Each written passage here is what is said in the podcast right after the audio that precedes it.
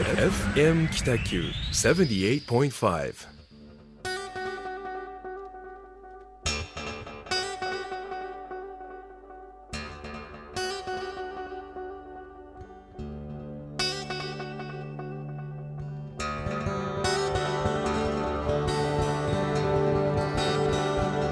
はい始まりました。ホワイトスペース、えーグラフィックデザイナーの岡崎智則と一級建築士の田村誠一郎がお送りいたします。よろしくお願いいたしますよろしくお願いいたします。えーっと1ヶ月田村さんありましたが久しぶりな感じがしますね、なんかそうですね。はいどうなんでしょう？この1ヶ月なんかいろいろあったんですかね？なんか久しぶりな感じがいたしますすね。ごいなんか給油にあった感じで打ち合わせしましたけどね いつもバタバタですけどね。あそうですねはい。月1回会うのがこのタイミングみたいなところ。そうですね、はい。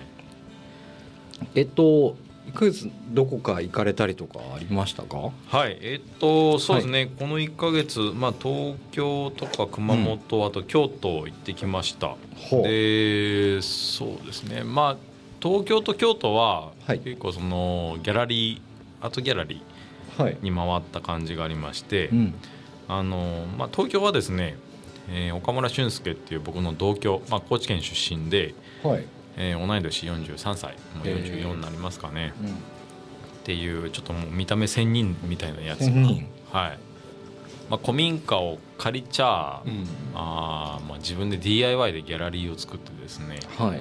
えーまあ、えその、まあ、日本だったり世界だったりで活躍するアーティストを呼んで、はい。まあ、そこで、えー展示会をやったりするい。うですね、はい。はいまあ、ギャラリースペースを作ってます、まあ、東京でいうとそうですね。め、えー、と目黒じゃなかった。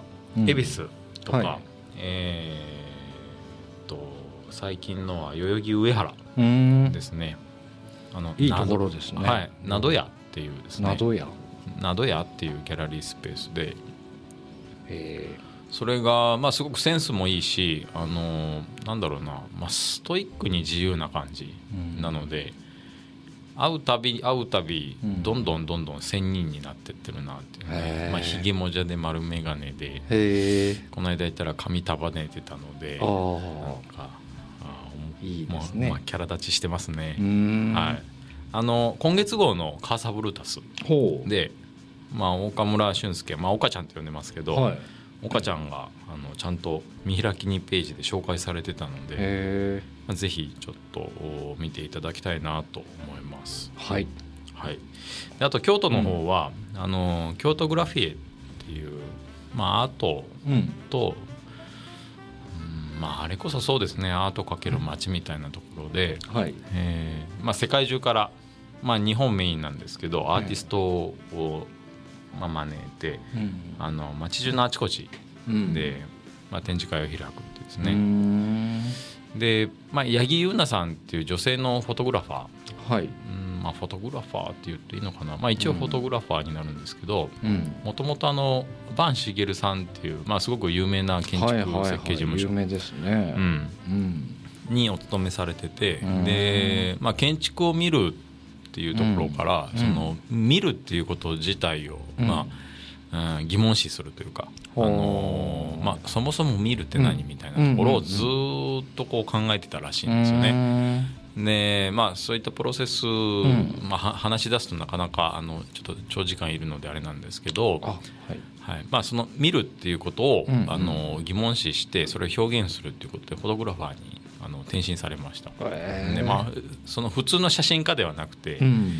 っぱりあの、まあ、普通の写真も撮るんですけど、ええ。自分の自己表現としてアートとしてその写真のおなんていうのかな表現を毎回こう違う形でされてるというか、まあ、私たちが見てる建築とかアートとか景色とかはい。っていうものをもう一個こう一歩踏み込んで、うん。まあ自分なりに考えた表現をそこであの発信してるっていうかですね。ね京都の、えーとまあ、両側院っていうお寺、ああ面白そうですね。うん。で、まあ、展示をされてましたけど、まあ、すごく面白かったですね、へまあ、ワークショップも参加しましたしあのんまあ、見ることっていうワークショップ。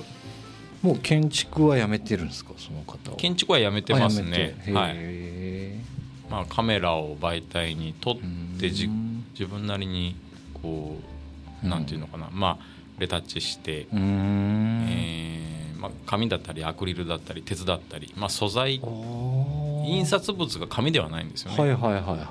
まあ、いいろんなものにこう表現してうん。見るその見せることうん。自体をこうなんか表現をしてるみたいな。なるほど。すごい考えさせられましたえね。なんていう方でしたっえー八木優奈さん。け八木優奈さん。はい、へえあ調べてみます。うん、まあ面白かったですね。うん。なのでまあ東京京都うんできましたけど、両方ともそういったなんだろう自分の持ってるものをはい。ストイックに、えー突き詰めてでも自由に表現してる、うん。ん。まあアーティストだったりそのギャラリースペースをうん。構えてるオーナーみたいな人たちに会ってきましたね。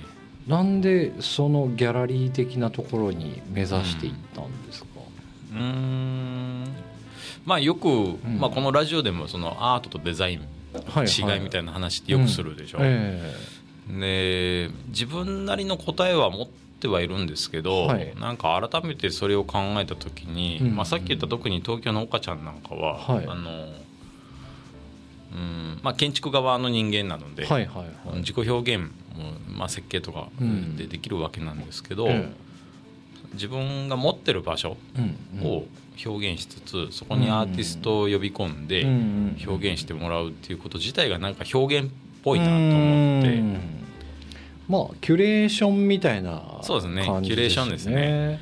はい。はあ。キュレーションキュレーター自体がひ表現してる感じが。まあまあそうですようね、ん。確かに。どんどんどんどんまあ昔というか、うん。まあ、美術館があってキュレーターがいてアはいーティストを呼んでみたいなところの、はい。まあ、一種のそのアーティストのブランディングみたいなとこうろをん。やってたとはいころがすごくこうグラデーション化されてる。うんなんかそういったものをちょっと感じたので、まあ、会いに行ったというか、へまあ、面白いですよ。えキュレーター自体が表現しつつ、その表現の一つの要素にアーティストが入ってきてるってうんうんうんうん。いうなんかそんな感じなるほど。ですかね。なるほど、でまあ京都グラフィエっていうのはあの、はいまあ、1会場じゃなくて、あ何箇所かでやってる。はい、もうな何十人っていうアーティストをう、まあ、そのイベントで招聘してあちこちのホテルだったり、うん。それこそお寺とか、うん。まあ、自社仏閣ですよね、うん。あのあらゆるコミュニティスペースを使って表現してるので、うん。まあ、1日じゃとても回れないけどやっぱり知ってる人っていうかその八木優奈さんは一回あの食事をする機会があったので、はい。まあ、話をした時にすごい面白い方だったので、へまあ、そうですね京都グラフェ今度やるので来てください的な感じだまあ、行ってきた感じですけど、へまあ、建築またね気にはなりますよね、も建築の人間ですから。そうですね、うん、まあそんな1ヶ月でした。街とアートとなんかデザイン、その関係性をちょっと垣間見た感じですかね、ん。はい、なんかちょっとこうえっとつながりでいくとはい。えーっとね熊本のはい。長崎書店っていうはい。本屋があるんですけどはい。そのね本屋さんがはい。発掘したって言ったらあれなんですけどはい。その人があの本屋さんがいいなって思うはい。松永武っていう、油絵の画家がいるんですよ。うんうん。で僕も大好きなんですよその画家が。おお5つぐらい下なんですけど、はい。もう本当それこそあのストリートで売ってたみたいな感じではい。やってた人を、うん。その長崎書店の人がうん。あのね出版社というか、はい えーっと本屋さんって多分ね利益率がすごい低いんですよね。うんうんで自分のお抱えの作家のはい。本を出版しようみたいなプロジェクトしててはい。もうそこからしか買えないんですよ。はい。で1000部限定。はい。で原画がついてくるんですよ。原画。うん、うちまあはがきぐらいサイズか原なついてくるってすごいですすねごいんですよ。ではい。それ1,000枚書いてるのとかもあのずっと見てて、はいもう出たら買おうと思ってはい。ポチろうと思ったらちょっとねお、うん。本にしてはおっていう金額だったんですけど、うんなるほど。原画だけ見ると、うん。ああ全然買えるわっていううん。人をそのプッシュしてるうん。長崎書店っていうのがはい。あってはい。でその売り方もちょっとある意味なんかアーティスティックというか編集売り方のなんか新しい価値観を考えたなっていうのを感じたんですよね。うんちょっと熊本に行った時にぜひ長崎書店っていうところ行ってみてほしいなと思はいます。長崎書店ですねはい。今熊本よく行ってますからねあ、そうですか。はいちょっとぜひますに2店舗ぐらいあるんですけど、はいでねその彼があさってぐらいから展示会を始めるので、はいね、原画がすぐ売り切れるんですよね。原画売るってすごいですねうんうんすごいんです。なんか記録があの作者の手元に残らないものですからねああですですです。そうですね。でなんかねあの僕熊本行くと必ず一緒に飲んでくれたりとかしててうんちょっとねいいいい人って感じですね。うーんごめんなさいなんかちょっと話は変わりましたけど アートってなんだろうみたいなのを考えると、うん編集キュレーションとかうん。売り方を新しい売り方をするとかもはい。実はアートのような気がしたなと思ってですね。あ乗っかっちゃいました。ーあでも割と結構リンクした2人のうん。この1か月あですね。うん。あとね僕あの専門学校の先生始めたんですよ。えー、すごい。グラフィックデザイン科の子の。おでミッションがもう本当のうん本当の先生ですね。本当の先生。えっとね教授みたいなことしたくなくて、うん、うん研究じゃなくてもうガチチで食うためのうん。方法を考えるみたいな先生なんですよ。うん。なのでまああの専門家外部専門家みたいな感じですね、うん。先生っていうよりかもうなんかおいちゃんみたいな感じですけど。まあ非常勤講師まあみたいな感じでですすよね。ねでまあまあカリキュラムも結構詰まってて、うん。うんでみんなの前で話したのが大体みんなもうそのデザイナーとかやめちゃうので、うん。ここにいる人たちは食えるようにしたいって言ったんですよね。うんでそのために何をすべきかみたいな話をしてうん。話し出したらなんかもう18人中うん。56人寝てましたけどね。まあそんなもんですよ、うん。うんでもなんとなくそれがどうやったらできるか僕は結構言ったのではい、今後なんかえーっとね3月までとりあえずやってうん。それからまたもう1819の子とかと話してるんで、うん、何が響くかなみたいなのを日々試行錯誤して。それねうん。わかる、まあ僕もあの九州工業大学非常勤、あはいはい。今始まったばっかりですけどね、えやっぱ考えますようね、ん。うん。何が響くんだろう。そう。なんか衝撃的なこと言ってね、うん。その就職先とかみんなないんですよっていうところからいくと振り向くかも分からんけど、うん。やる気がなくなったら一番嫌だしう、んまあ、夢だけ与えても、うん。このおいちゃんはなんかうまくいったんやろみたいなのでなんか捉えられても嫌だし、うん。なんかこう一人一人のねね。良さを。おっさんの成功談聞いても面白くないですからね。よくわかるな僕が初めてお客さんに営業して取った仕事のギャラとかも全部言って、うん。いいなあうんそういうのお金の話ってそう結構学校ではしないんですよ、そうですよね、うんでもお金の話こそね若いうちにした方が絶対いいんですけどね。うんっていうようなまあ講師的な目線もちょっと今後うん。少しなんかプラスアルファで、ね、こうラジオとかで話せたらいいなとかって思ってますけども、うん。いいですね。はい。というすいません。こう流れがあって田村さんのこう京都に行った話をちょっと前段階で聞いてたんですけど、はいはい。うーんと町町にうん。アートとかはい。文化があるって、はい。なんかすごいいいことだなって僕は思う。うん。し田村さんもそう思って多分京都とか東京熊本とかも離れたと思うんですけど、うん。えっと、僕ね昨日あのコンビニにうん。たあのお酒買いに行ったんですよ、うん。うん。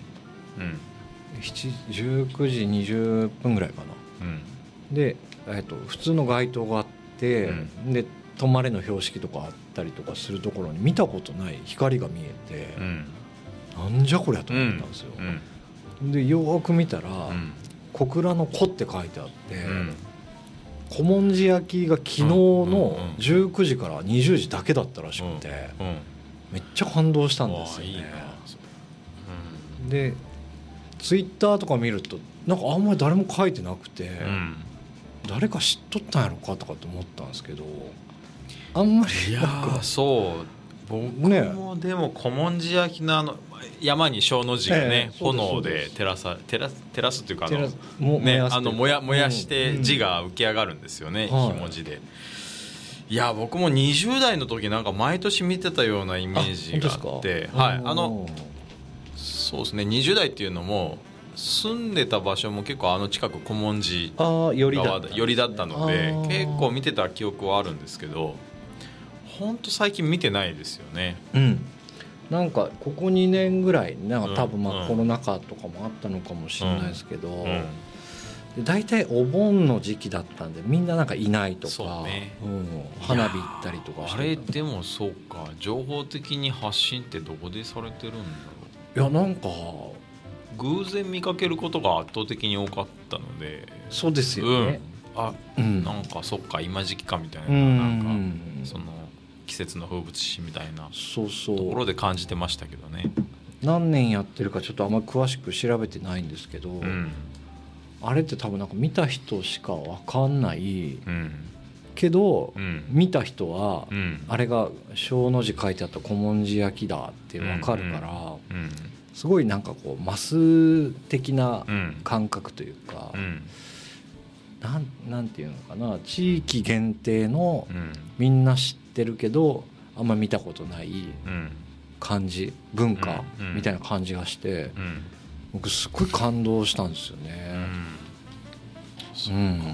は見たのは初めてですか？古文字焼き。いやいやえっとあったはあったんですけど、ん。あることが前提で見たことはあったんですよ遠くから。はい昨日は知らなくてうん。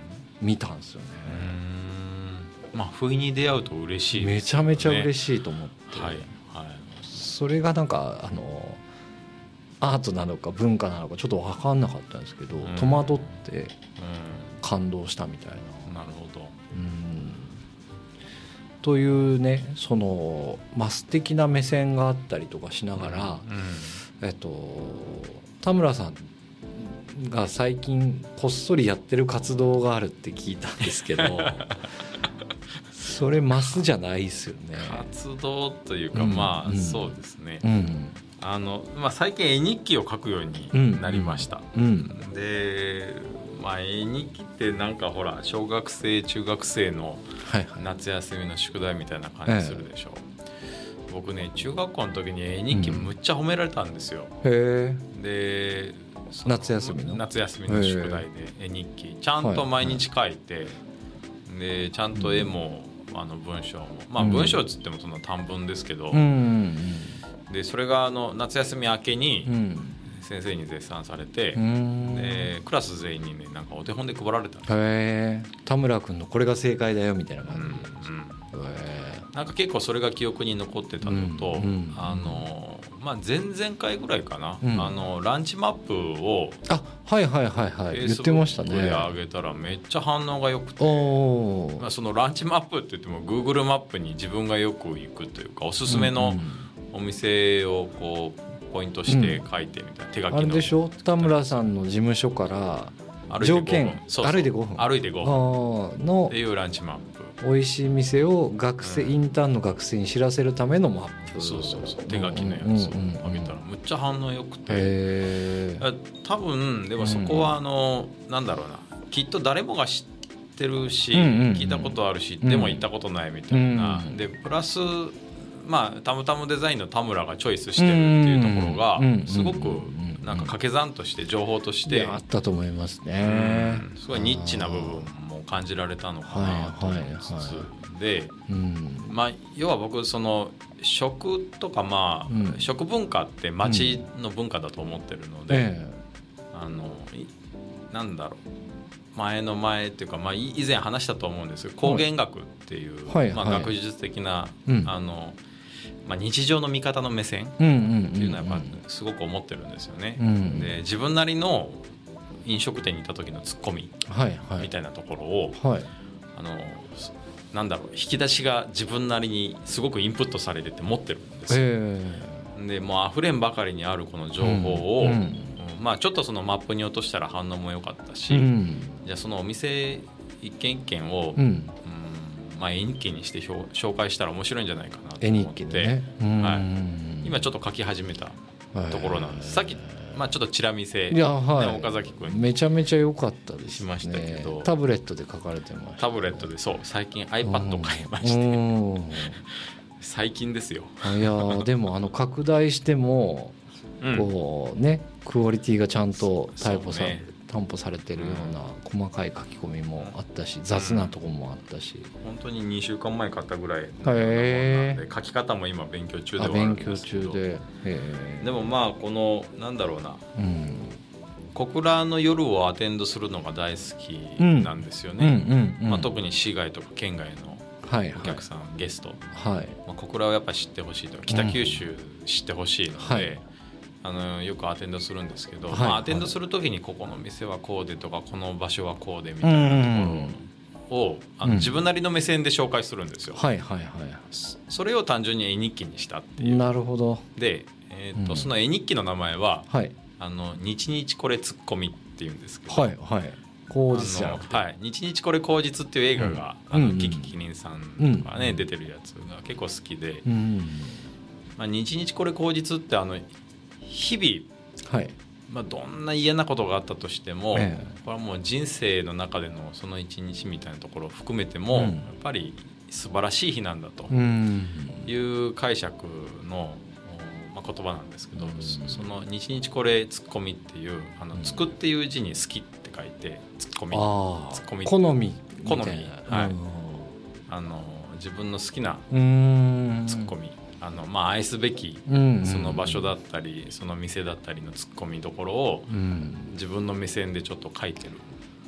例えばどんなもうま店舗名。そうですね、うん。まあ、例えば僕、ん。まあ、ランチでよく行くあの、はい。天ぷら定食の藤島さんああ地下店でしょ？はいはい。地下の店舗はい屋さん、はい今日も行ったんですけど、うん。満席ではい。なんかちょっと待たないかなと思うん。って諦めたぐらい、まあ、あの藤島さんの、はい。なんだろう割り箸？割り箸刺しはいはいはいはが花みたいになってる。いなってますね。割り箸。刺しすぎてなんか盛り上がってるみたいなやつですなんか2段階ぐらいにはいはい。いやそんなに使わんでしょっていうところなのに割り箸がめっちゃ突き刺されてわかる。2段ぐらいにタワーになってるね、はいはい。補充した後にもう一回補充したみたいうな形回補充するってういう。あー。でまあ誰も突っ込まないじゃないですか、はいはい。僕の中であれ割り箸タワーって呼んでて あれを見ながらあのあの店って BGM がないんですよ。ないですね、はい。緊張感ありますもんね。緊張感あります。うん。で聞こえるのはその受付のアナウンスの声と、はいはい、お一人さん追加。はいはい。ですねもう隠語ですよね。隠語。僕らには分からない。はいで、まあ、天ぷら揚げるジュワーっていうのと、うんはいはい。なんかその2つだけなんですけど、はいはい。割り箸タワーを目の前に黙々と食するあの満席のカウンター席。後ろに黙食って書いてますよね 書いてる。ポスターで。あれめっちゃシュールですよね。そうめっちゃシュール。黙食せざるを得ないですよね。そうそう。なんかそういったシーンをちょっと絵日記に それを絵日記にして絵るんです。日記にしてます。めちゃくちゃ読みてえ。はへえいなのでまああのなんか爆笑はしないけど、うん。なんかわかる。って感じほっこりする感じであすね。ーいいですね、うん。まあ、そういう店がたくさんあるので、うん。確かに、地元に住んでるからというかその、何回も僕も地下店大好きなんですけど、うんうんちょっとね今日あの冒険してもいいかなっていう時に行くんですよ。腹減ったなみたいな。かる、うん、で行く回数が増えればう、んあのまあ、最初は天ぷらに集中すると思うんですけど、うん今度この味噌汁のうん。味噌どこのメーカー使っとんやろうと思って、うん。あのね、カウンターの奥見たりとかして僕その何味噌を使ってるかも分かったんですよね。へえあこれ白味噌ですよね。白味ちょっ噌と甘めのね。米なんか。うん。でそこの,、多いですあのメーカーに電話してうん。うん「いやそこの味噌汁が美味しかったんでうん。買いたいですって言ってうん言ったらなんかあの売ってるあのそこでも売ってくれるけど、う売ってるスーパーとか教えてくれてへでその味噌で自分で一回味噌汁作ったんですけど、うん。あの味にはならないです。あならないんだ。ああそうならないんだ。はそっか。やっぱ追加してもらわないと、うん。あの味は食えないです、食えないですね、はい。多分なんか寸胴の大きさとかあー煮詰め具合とかいろいろあるんでしょうね、うん入れる何の出汁使ってるのか出わ汁かんないんですけど、うんうんあのねお一人さん追加は僕小学生の時聞いたんですよ。う んそっか。そうよね。親父と二人で食いにもうそんな行って昔からあるもんね、はい。ね。おじいちゃんがやられてたんですよね最初確か。へまだマイクがない頃ですね。ーああで札を渡されるんよねあのうん札渡されて。プラスチックプラスチック。色分けされたやつをね。超アナログな。そうそう。エビ語のご飯大きいとか言われうんうんるんうん。エビ5本のご飯だけみたいな話、そう一回頼みたいけどあのうん。エビ天だけのやつ、ねまだ頼んでないけどね。なんかついつい野菜が野菜食いたいしなとか思いながら、ね。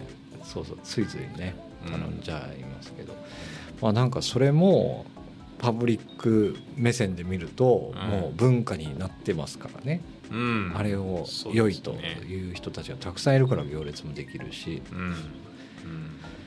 ね、なんかあのその箸？うん。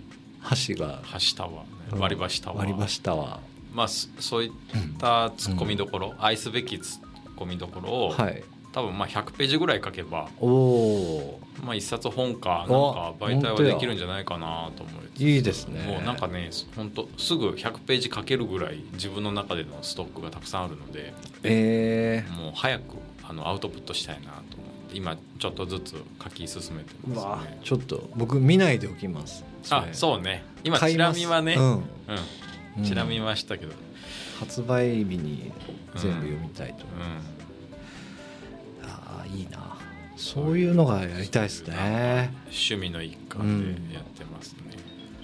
まああのー今日はですねそのはい。アートと街みたいなのとか、うん。街のこととか、うんうん 街で活動するうん。何かみたいなテーマにちょっと話していきたいんですけども、うん。えっと一曲あの曲を挟んだ後にうん。ちょっと今日あの途中からなんですけど、あのスタジオにお呼びしたい方がゲストですね。はい、ずいぶん久しぶりのゲストですね。そうですね、はい。なんかこう次とね次々はうん。もうつ、詰まってたのではい。ちょっとこう急遽出てほしい方を、うん。あのお呼びしておりますので、わかりました。はい、ぜひ、えー曲を聴いていただいたはい後にお話を聞いていただければと思います。はいはい、じゃあ聞いてください。